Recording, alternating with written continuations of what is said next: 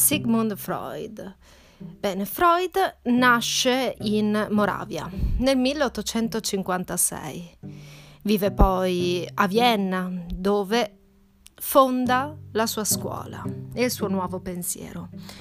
Da Ricord è considerato uno dei maestri del sospetto, perché sospetta dell'universalità della morale. La morale non è altro che una serie di norme che introiettiamo eh, per vivere con gli altri, per far parte di questa civiltà e le introiettiamo e assumono le, la forma di un super io. Questo super io, tutte le volte che violiamo una norma, eh, ci punisce con un senso di colpa. Quindi la nevrosi è figlia della civiltà. Ma chi è Freud? Si laurea in fisiologia eh, e poi comincia a interessarsi di neurologia recandosi a Parigi, dove seguirà le lezioni di un famoso medico, un neuropsichiatra, Charcot. E Charcot si occupava del fenomeno dell'isteria. Eh, però in una maniera nuova, perché l'isteria era considerata uh, una malattia uh, non di natura psicogena, ideogena, ma fisica, fisiologica, di natura femminile, mh, mm, causata da un'irritazione dei, uh, degli organi sessuali, secondo queste prospettive precedenti, oppure l'isteria era semplicemente immaginaria, una finzione delle donne per attirare l'attenzione. Quindi ecco eh, tutto questo grande eh, maschilismo che emerge e si mostra. Dunque, che cosa fa Charcot? Eleva a dignità di oggetto scientifico sia l'isteria sia l'ipnosi, perché utilizza questo metodo. Quindi parla di isteria traumatica. Le isterie eh, post-traumatiche invece sono dovute a uno shock psichico, è un'idea però sempre che provoca dei sintomi, quindi la causa di sintomi fisici, corporali, è ideogena, è un'idea, è un vissuto, un'esperienza psichica. È molto importante perché l'isteria si configurava come magari un'immobilità di un arto, ma quell'arto dal punto di vista fisiologico era perfetto, funzionava benissimo e non c'era giustificazione allora emerge una correlazione psicofisica più forte di quella che si pensava precedentemente. La mente, il vissuto, un'idea che può ripercuotersi fisicamente e quindi la cura deve essere ideogena a sua volta. Freud rimane colpito da questi studi, torna a Vienna e apre uno studio per um, curare le malattie nervose. Lavora insieme a Breuer, con cui impiega queste tecniche ipnotiche per aiutare i pazienti, soprattutto quelli affetti da isteria, quindi, per liberarli di queste tensioni emotive. Ben presto però emergono i limiti dell'ipnosi, perché i pazienti sottoposti a ipnosi non sono consapevoli del vissuto che torna a galla, quindi appena durante una seduta ipnotica il medico fa emergere il vissuto, il trauma che ha provocato i sintomi, ecco, in, in, innanzitutto subito in un periodo breve scompaiono questi sintomi, ma poi si ripresentano, perché il paziente deve essere consapevole di, ehm, dei propri vissuti che sta rimuovendo, che sta gettando nell'oblio, ma che non possono essere elimina- eliminati completamente, quindi continuano a lavorare nel subconscio ed emergono con questi sintomi. Uno di questi può essere appunto l'isteria. Allora l'ipnosi non funziona perché tu non sei cosciente, devi essere consapevole per curare, per ehm, guarire da quel sintomo, per sbloccare. Quindi comincia ad avvalersi di un nuovo metodo, le libere associazioni. Anche il rapporto tra eh, medico e paziente non deve essere autoritario, il paziente non deve essere inconsapevole, ma è il paziente che comunica, parla e si presenta spontaneamente, cercando di eh, associare liberamente tutti quei pensieri, quelle immagini che gli si susseguono apparentemente in modo casuale. Ma è un'apparenza quella causa- casualità, c'è sempre una causalità. Quindi e secondo uh, Freud, uh, tra l'altro, alla base di queste associazioni c'è sempre un'energia psichica, ma sessuale. Attenzione che le idee traumatiche si riferiscono sempre ad eventi sessuali. Nella prima infanzia, nei primi sei anni di vita, cioè i primi sei anni modellano chi sarai per tutto il resto del tempo. Oggi le neuroscienze addirittura hanno detto pochi mesi, quindi eh, due attimi di vita e via, diventiamo pazzi. Inoltre emergono appunto il concetto di difesa, il paziente non vuole far emergere quei ricordi eh, perché c'è il super io che li blocca, il super io con suoi, eh, le sue guardie e ora ci arriviamo. E poi c'è anche il ruolo della fantasia, non tutto comunque è avvenuto realmente, magari era solo una fantasia, ma siccome l'inconscio non conosce appunto la divisione tra realtà e irrealtà, una fantasia reale quanto un evento effettivamente eh, verificatosi. E quindi anche solo una fantasia può produrre il trauma, quindi il soggetto non è comunque passivo di fronte eh, a un evento, ma lo può anche costruire. Ed elabora allora dunque tutta la teoria della libido e fonderà una nuova scienza, ehm, la scienza dell'inconscio. Nel 1910 eh, fonda la Società Psicanalitica Internazionale, quindi la prima scuola viennese è proprio la scuola di Freud, la scuola della psicanalisi, la scuola psicanalitica. Ci saranno poi altre scuole viennesi, la seconda è quella di Adler e la terza è quella di Frankl. Suoi discepoli diretti comunque sono Jung, che fonderà un'altra scuola ma non è viennese, e Adler eh, che appunto eh, fonderanno proprie scuole autonome. Momento cardine della, uh, dell'eredità di Freud è il 1900, quando pubblicherà uh, il libro L'interpretazione dei sogni. Fino a quel momento i sogni non erano visti come qualcosa che potesse avere un ruolo, adesso diventano oggetto di una scienza nuova un tramite attraverso cui interpretare l'inconscio. Quindi non solo le libere associazioni come metodo, ma anche l'interpretazione dei sogni e poi appunto anche tutta una serie di mh, altri eventi apparentemente casuali, ma nulla in realtà è casuale, come gli atti mancati, come i lapsus, eccetera, eccetera, eccetera. Quindi scienza dell'inconscio, ma può essere una scienza? Secondo Popper, no, la psicanalisi non può essere una scienza perché in realtà tutte eh, le sue teorie sono eh, sempre verificabili perché l'esperienza può essere sempre piegata ad hoc per, perché Freud abbia ragione. Ecco. Quindi in realtà non si può veramente avere una scienza. Il grande lascito comunque di Freud eh, al di là del fatto che sia o meno scienza nel senso della, di una fisica, ecco, del, del metodo scientifico, di sicuro si raggiunge la consapevolezza per la quale l'io non è più padrone a casa propria. Cosa vuol dire questa frase?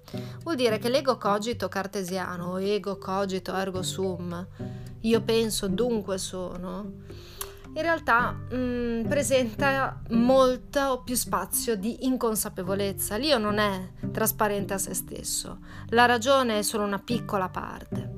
Per il resto siamo es irrazionale, impersonale.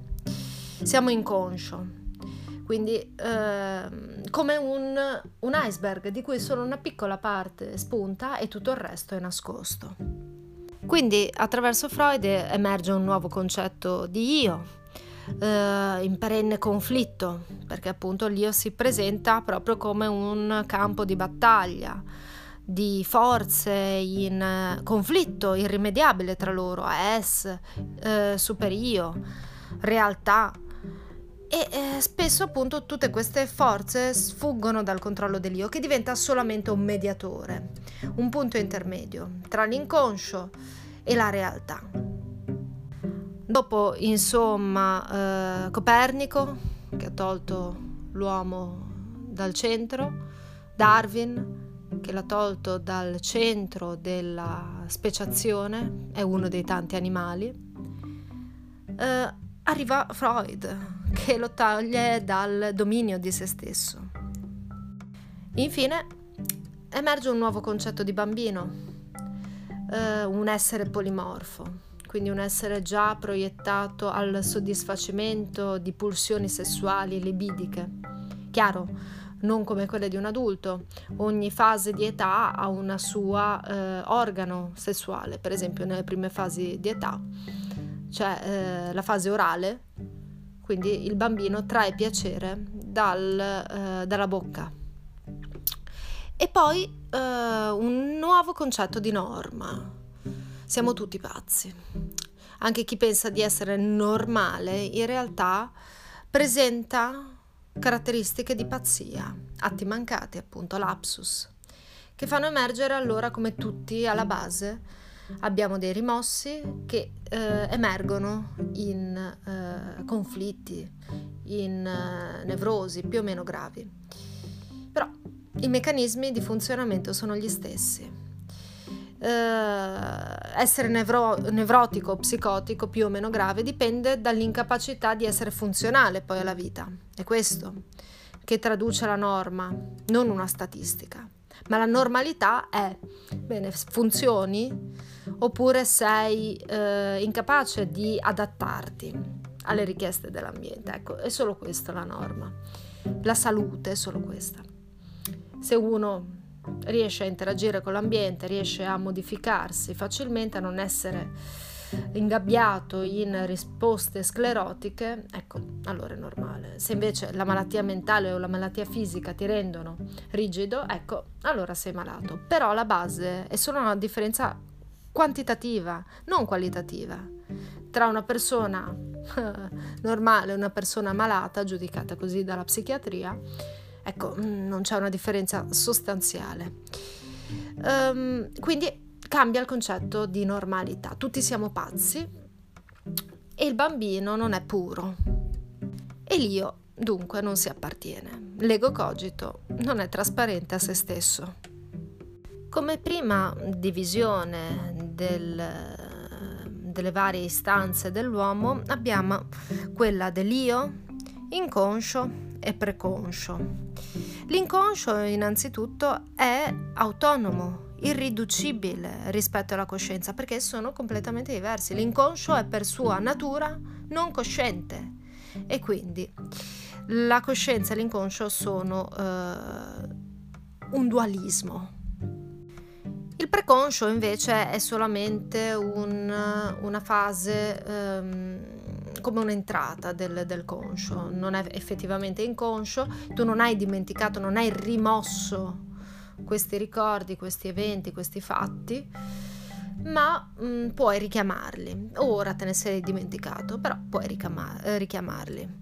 Possono diventare coscienti. Invece ciò che è inconscio fatica, fatica a diventare cosciente sono fatti incapaci di tornare da soli alla coscienza perché l'io è come un, ha un controllore incosciente a sua volta che si occupa di eh, appunto controllare che questi fatti rimangano rimossi perché potrebbero far male. Eh, una fantasia avuta che non è lecita per le norme morali, ecco viene cacciata nell'inconscio di nuovo e quindi Uh, Leo si occupa proprio come un guardiano di impedire che questi fatti, che comunque continuano a esistere nell'inconscio, riemergano. Infatti, mh, mm, tutti gli eventi che fanno parte dell'inconscio um, hanno subito una rimozione, quindi un allontanamento di fatti psichici alla coscienza. Se in questo momento ho una fantasia che il mio superio eh, punirebbe, allora viene cacciata eh, nell'inconscio, nell'oblio, viene rimossa, rimossa dalla coscienza. Però questo fatto continua a esistere. continua a esistere, vuole tornare fuori, vuole emergere, ma eh, tutte le volte viene ricacciato giù. Infatti l'io media allora i rapporti tra l'inconscio e la realtà e la coscienza e questo io eh, ha una parte incosciente che eh, si oppone al recupero di questi contenuti rimossi, è questo controllore, questo meccanismo di controllo. L'inconscio, questa istanza dinamica appunto, ehm, contiene allora tutto ciò che ehm, repelle l'individuo. Ma come sappiamo che esiste l'inconscio se non è cosciente? Perché comunque sia, dà dei segnali, dà dei segnali nei sogni, in particolar modo, degli indirizzi indiretti. Abbiamo delle tracce negli atti mancati, nei lapsus. Magari eh, vorremmo mandare a quel paese qualcuno ma non abbiamo il coraggio e quindi eh, questa nostra repulsione per, perché magari che ne so eh, la nostra mamma eh, non è lecito emerge magari con eh, un atto mancato quindi mm, stiamo lanciando una pallina e caso strano colpisce proprio la fotografia di nostra madre sembrerebbe un fatto ca- casuale ma in realtà Freud lo interpreta come un segno di un eh, contenuto rimosso, il nostro eh, odio per nostra madre. E queste idee inconsce sono proprio ciò da cui ha origine la nevrosi. Allora il metodo dell'analisi, della psicanalisi, diventa un metodo con cui decifrare l'inconscio. Insomma, eh, l'analista prende le mosse da sintomi e cerca di decifrare attraverso essi, di interpretare attraverso essi quello che è attivo comunque nell'inconscio. Possono essere segni di una malattia psichica più o meno grave oppure mh, mm, atti banali. Il lavoro analitico è arduo perché appunto eh, c'è questo controllore, c'è questo meccanismo di difesa inconscio che opera sempre per ricacciare giù eh, i rimossi. Però è un lavoro che ha bisogno di tempo, ha bisogno anche di un rapporto con l'analista. Un rapporto che aveva già intuito comunque a partire da Breuer e da una paziente eh, che si era innamorata del suo eh, medico. E questo è il transfer, appunto, ehm, quando il paziente si innamora del, dell'analista. Però ci può essere anche addirittura il controtransfer appunto uh, dell'analista che si innamora del paziente.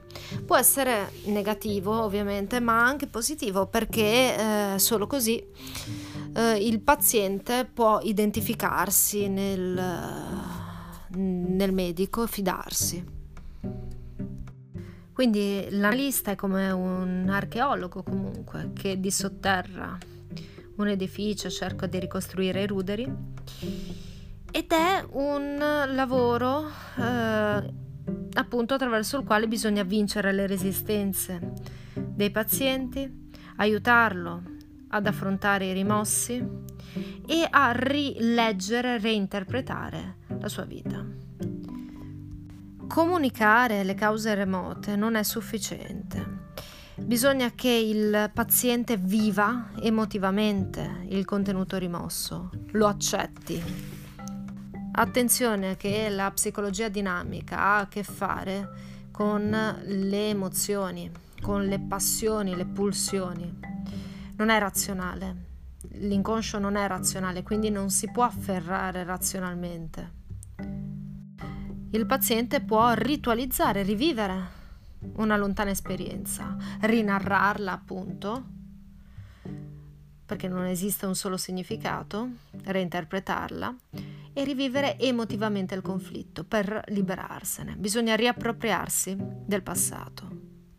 Nel transfer eh, l'amore, appunto, tra paziente e eh, analista eh, possono passare, possono essere proiettati gli oggetti d'amore primordiali, quindi i genitori, il, l'analista diventa un po' un genitore e quindi bisogna ehm, utilizzare questo transfer, questa traslazione con criterio, può essere utile per comprendere e eh, invertire le esperienze lontane, quelle appunto dolorose con i genitori, perché nei primi sei anni abbiamo vissuto con loro comunque.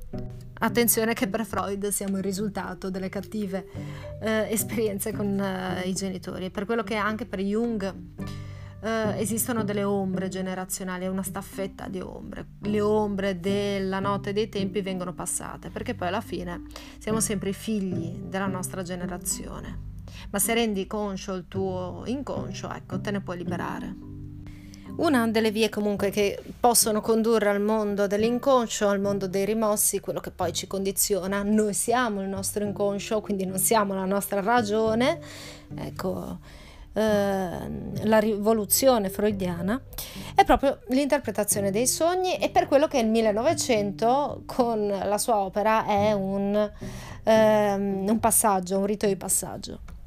E il sogno è proprio il prodotto eh, dell'attività psichica di chi dorme e di chi, sfruttando il momento in cui la coscienza sta dormendo, ehm, prova a realizzare i suoi rimossi, le sue fantasie, suoi, ehm, le sue volontà, le sue pulsioni, appunto, quelle che vengono tenute a freno durante il giorno.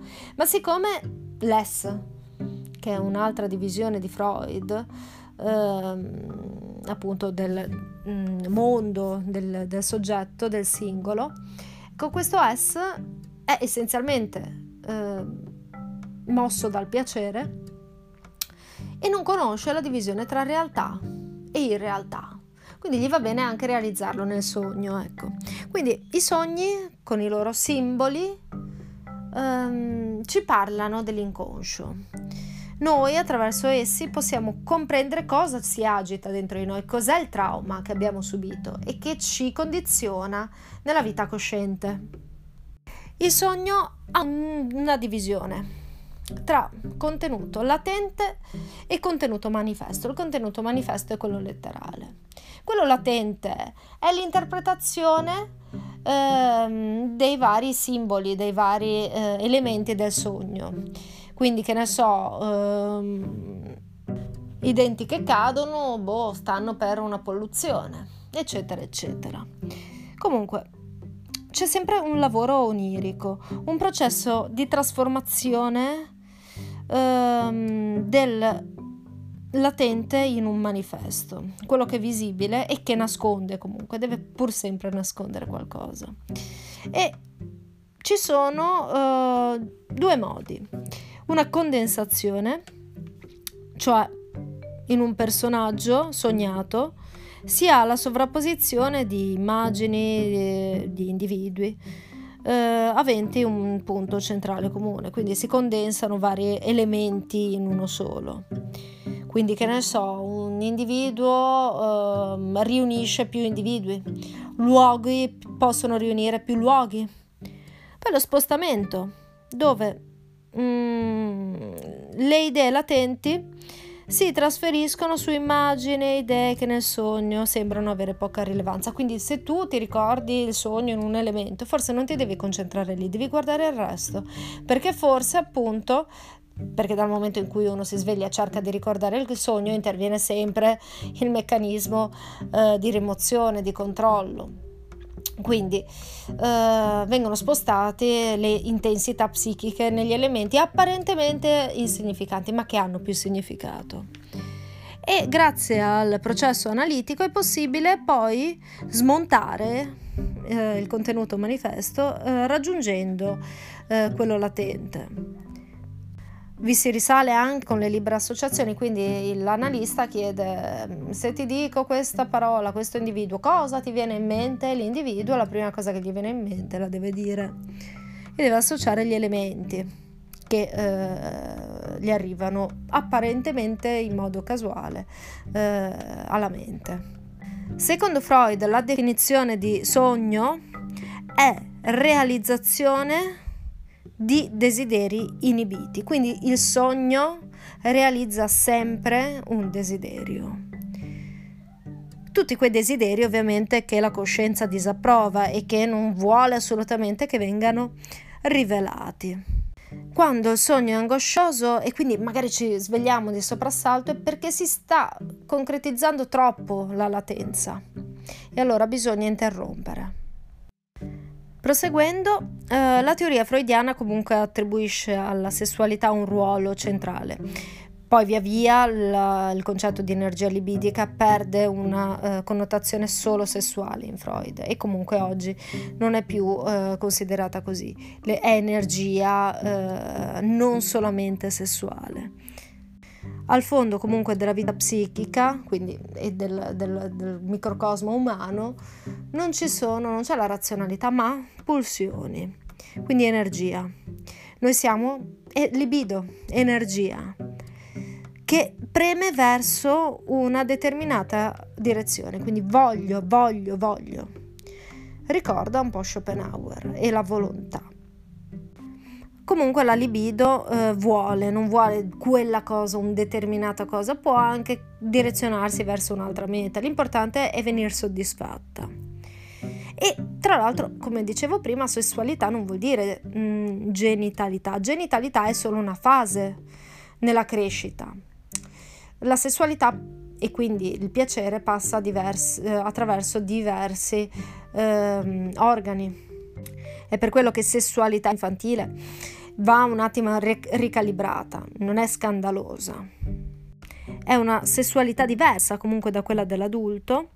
Si ritrovano in nuce ovviamente eh, le pulsioni eh, dell'adulto, anche i suoi conflitti, anche perché tutto ciò che ehm, diventa tradito in una fase dei primi sei anni di vita diventerà una fissazione, quindi un tipo di personalità, eh, di nevrosi nella vita adulta, al termine, eh, durante insomma eh, l'adolescenza. Nel bambino quindi c'è una ricerca del piacere sessuale che rivolge ad alcune parti del corpo e dunque vengono dette queste zone erogene. La prima fase è quella appunto orale, quindi la bocca, eh, poi abbiamo eh, quella anale, quindi riguarda la ritenzione, l'espulsione delle feci, eh, poi quella genitale. La prima coincide col primo anno di vita, è l'allattamento connessa con eh, il caregiver di eh, riferimento la seconda dallo svezzamento in poi, e quindi il retto e il defecare. La terza dai 3-5 anni e c'è una maggiore attenzione appunto ai genitali e lo svilupparsi di complesse dinamiche affettive e cognitive per poi affermarsi la genitalità mh, mm, compiuta, la seconda genitalità, perché questa è una prima, nella pubertà. La sessualità infantile, attenzione, ruota attorno al complesso di Edipo per i maschi o di Elettra per la femmina. Riprende le tragedie, quindi le tragedie mh, mm, possono simboleggiare insomma questi nostri conflitti, quindi di nuovo un ruolo uh, della tragedia. Eh, all'interno della storia della filosofia, comunque la psicanalisi in questo caso. E qui c'è l'eroe Edipo che ha ucciso il padre e compiuto incesto con sua madre. In realtà, appunto, nella prima fase ehm, c'è un'attrazione verso, eh, verso la mamma e un'ostilità verso il padre. Però poi verrà superato il complesso edipico, appunto, con l'identificazione nel padre. E quindi solo entrando nella fase genitale quando si avrà un rapporto sano, equilibrato con la realtà, che tu insomma eh, non puoi mh, mm, competere con il padre, ma puoi mh, mm, assumere i suoi atteggiamenti. Se eh, il complesso edipico non viene sviluppato, si eh, produrranno dei problemi nevrotici.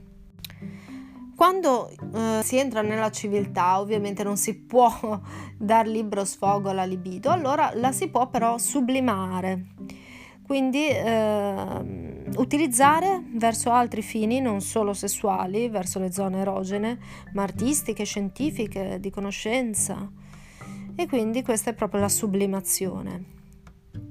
Quindi inconscio non è eh, semplicemente un mondo istintuale, ehm, una forza cieca, ma è un mondo dotato di un suo senso, di una sua logica, una sua logica, non la logica razionale, ma una sua logica che traspare mh, mm, all'osservazione e che è passibile di interpretazione. E insieme al preconscio e al conscio costituisce la prima topica. Quindi queste tre istanze della vita eh, spaziale della psiche. Eh, abbiamo contenuti quindi latenti nell'inconscio e la coscienza repelle questi contenuti eh, che tendono a emergere. Il contenuto però inconscio resta sempre attivo ed emerge ad esempio nei sogni o in sintomi nevrotici. E anche l'io ha una parte inconscia che sono appunto le attività di rimozione e di controllo, di difesa insomma. L'inconscio, e quindi anche l'ess, di cui ora parlerò, è contraddistinto quindi da pulsioni che mirano a essere soddisfatte. Voglio, voglio, voglio. Non c'è contraddizione, quindi non esiste il non essere lì, se tu eh, non vuoi qualcosa in realtà la vuoi. Se tu vuoi qualcosa la vuoi. Non c'è il principio di non contraddizione e la contraddizione. Non c'è il dubbio e la negazione, appunto. Uh, le pulsioni sono mobili, possono essere spostate, condensate. Non c'è il tempo, il prima e il poi um, segue il principio del piacere, appunto, e contiene la rappresentazione della cosa in modo preverbale. Il conscio invece eh, comprende i segni, le cose. Quindi l'analisi mira alla verbalizzazione del rimosso perché quello diventi cosciente. Il conscio è verbalizzato, l'inconscio no, e per riappropriarti di esso devi verbalizzarlo, quindi farlo diventare cosciente e viverlo emotivamente. C'è un carattere ovviamente sessuale dell'inconscio, ma è possibile eh, sublimare eh, la pulsione.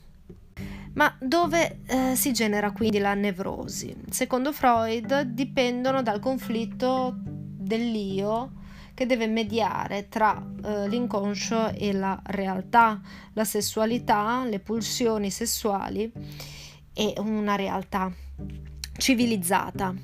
Insomma, le nevrosi sono figlie della civiltà. Il principio del piacere mira all'appagamento, evitando ovviamente il dispiacere. Il principio di realtà, che è seguito dall'io, implica la presa di coscienza della realtà in cui si trova l'individuo e che insomma non può appagare tutti i desideri che gli si presentano.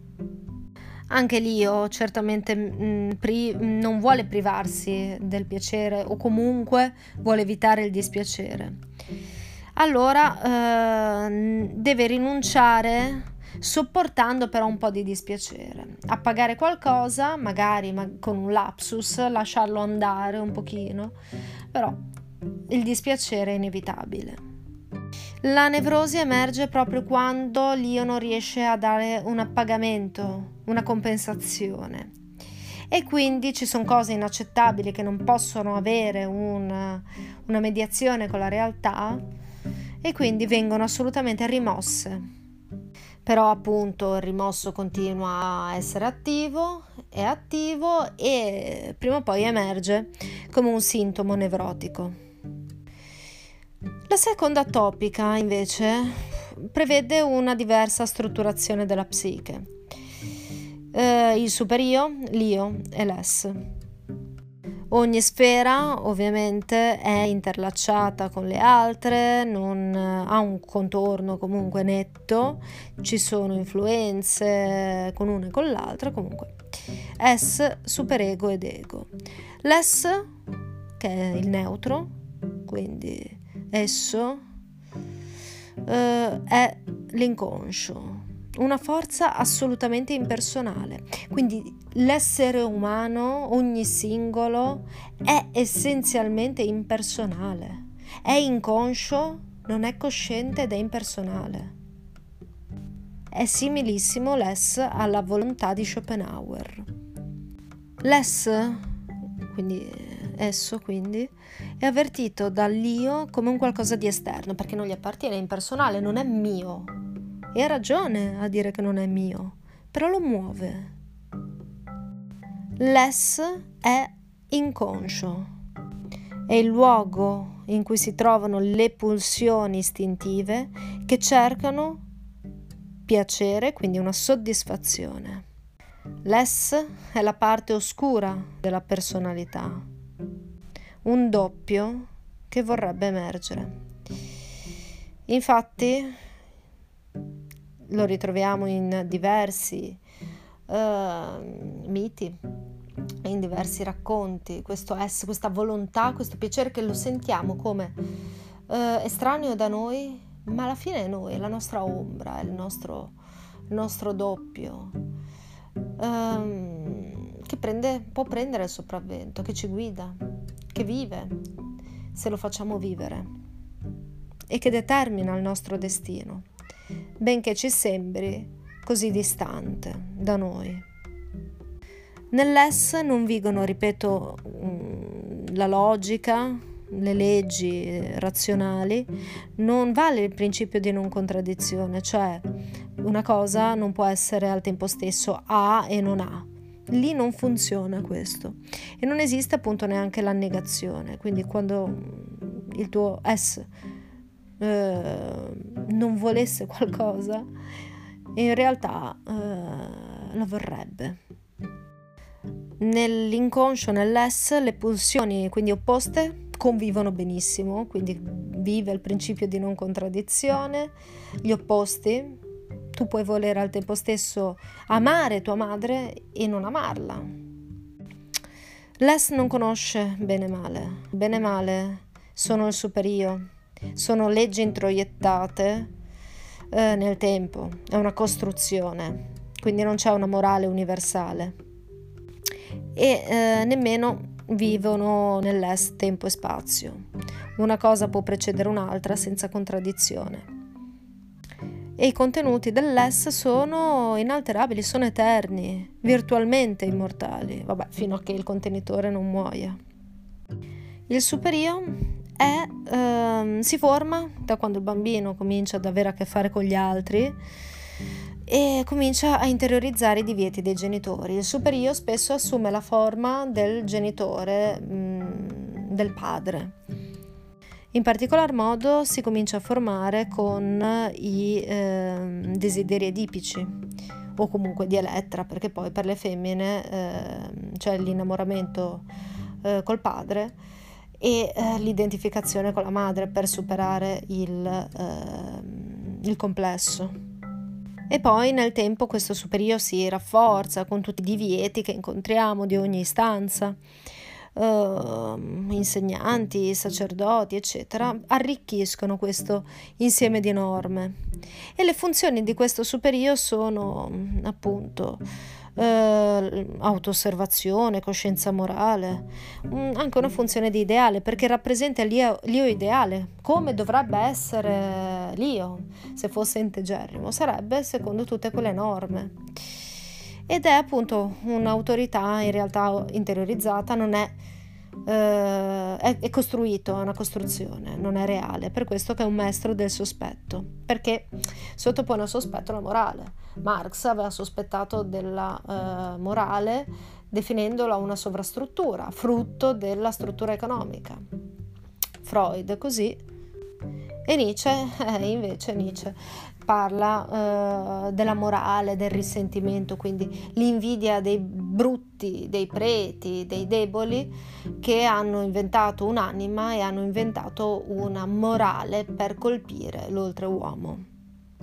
E questa coscienza morale quindi mm, giudica, punisce eh, l'io quando dà eh, l'ok alle eh, volontà dell'es e quindi l'io viene punito col senso di colpa. E l'io chi è in tutto questo? È solamente un mediatore, una struttura intermedia, Stra- stabilisce un rapporto con il mondo esterno, con il piacere e col superio. È un luogo proprio di mediazione dell'es che non può realizzare tutto, eh, nel suo rapporto dell'es col superio ed è appunto quel punticino di coscienza. Quindi è coscienza, ma in alcuni punti invece è incosciente perché deve difendersi dalle pulsioni dell'S e rimuovere suo ordine, il superio, quelle pulsioni. Infatti spesso si dice che l'io sia un servo di tre padroni, di tre tiranni, il mondo esterno, il superio e l'es. Più avanti, come avevo già anticipato, ehm, dice che non siamo solo libido sessuale, eh, non siamo solo sessualità. L'uomo è soggetto anche a eh, pulsioni aggressive, la cui meta è la distruzione. Quindi siamo Eros, ma siamo anche Thanatos, principio di morte. Quindi amore e morte, Eros e Thanatos come elementi dell'uomo dell'ess, che si esprimono verso la vita e verso la morte. Freud nega assolutamente che l'uomo sia buono per natura, l'uomo vuole per natura e vuole anche il male. Possiamo essere aggressivi nei confronti degli altri oppure aggressivi nei nostri confronti. Mm, tutta la negatività, insomma, può eh, riferirsi come meta non solo eh, sadica, ma anche masochistica. Come nell'eros possiamo esprimerci con eh, una tendenza all'esibizione, eh, all'attività oppure al, alla passività e al voyeurismo. Per quanto riguarda la civiltà, mh, mm, nel disagio della civiltà del 29 si interroga su eh, come mai ehm, le istituzioni sociali, invece di produrre benefici per l'uomo, eh, producano eh, sofferenze. E ehm, la convivenza impone per forza dei sacrifici, stare insieme agli altri ci impone di reprimerci e quindi um, la civiltà reprime l'aggressività e uh, regolamenta la sessualità. Quindi spinge invece sia la rimozione sia però la sublimazione, quindi la conversione verso altre mete. E L'aggressività, ad esempio, può sublimarsi in uh, sport um, pericolosi, ad esempio, e quindi um, ricacci lì, uh, sfoghi lì, Thanatos, oppure appunto Eros. È psicopompo, come già aveva notato um, Platone, che eh, conduce l'anima sublimandola verso eh, l'ascesi, verso le idee verso la conoscenza. Quindi dal corpo si risale. E così Eros può essere sublimata verso altre mete conoscitive, artistiche, che tra l'altro sono utilissime per lo sviluppo della civiltà, per quello le incentiva. Però eh, la civiltà è costruita proprio sulla rinuncia delle pulsioni e prima o poi eh, esplodono. Quindi cosa ha fatto l'uomo civile? Per la sicurezza ha barattato la, ci- la felicità, tra l'altro mh, mm, la civiltà porta anche a un certo conformismo, dove chiunque sia deviato, eh, quindi non incanalato in quelle richieste, ehm, viene rieducato. La società eh, alimenta anche la tendenza a riconoscersi in un leader favorendo legami libidici allora con il capo, quindi masse e capo vengono legati ora da uh, quel transfer, quindi trasferisci lì tua, uh, il tuo amore represso.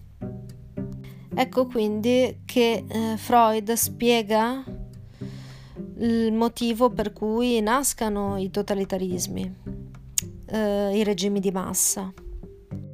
Ed ecco che spiega anche la tendenza all'aggressività alle guerre, perché siamo anche Thanatos. Infine in Totem e Tabù eh, parla di eh, religione e parla proprio di come l'aldilà, Dio e tutto quanto siano fantasie infantili per essere protetti dai pericoli della vita, quello che ci allarma. Quindi Dio è un padre idealizzato, il buon padre che ci viene in aiuto. Dunque, ripetendo il carattere sessuale dell'inconscio, dove appunto questa sessualità della vita psichica che sfugge alla coscienza ma produce effetti eh, che risultano da rimozione e sublimazione, su cui interviene questa censura la censura è questa parte inconscia dell'io che eh, viene comandato dal superio per rimuovere, per bloccare, per censurare. Quindi questa energia psichica diventa ehm, divisa tra pulsioni di vita, sessualità e autoconservazione di morte, autodistruzione e aggressività. Spiegando da qui il perché si finisca per amare un si diventi massa, si finisca per amare un leader carismatico e emerga una tendenza distruttiva.